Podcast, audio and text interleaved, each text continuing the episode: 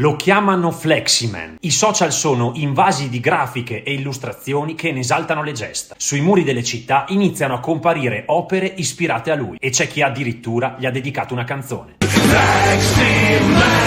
Fleximan è il nome dietro al quale si cela colui, o molto più probabilmente coloro, che da settimane abbattono autovelux in varie zone d'Italia. Tutto è iniziato in Veneto, dove gli autovelux tranciati col flessibile sono stati almeno 10 e poi successivamente anche in Lombardia e Piemonte. La sicurezza stradale è importante, non si corre in macchina. Chi vuole farlo vada in un circuito, ma il punto qui è un altro. Tra limiti di velocità sempre più assurdi e apparecchi che sembrano studiati e posizionati appositamente per fregare i singoli cittadini e metter mano ancora una volta nelle loro tasche, di fronte a una classe politica completamente scollegata dalla realtà, arrogante e indegna, che tratta i cittadini come sudditi e non li rappresenta più in alcun modo, di fronte a tutto questo, lunga vita a Fleximan.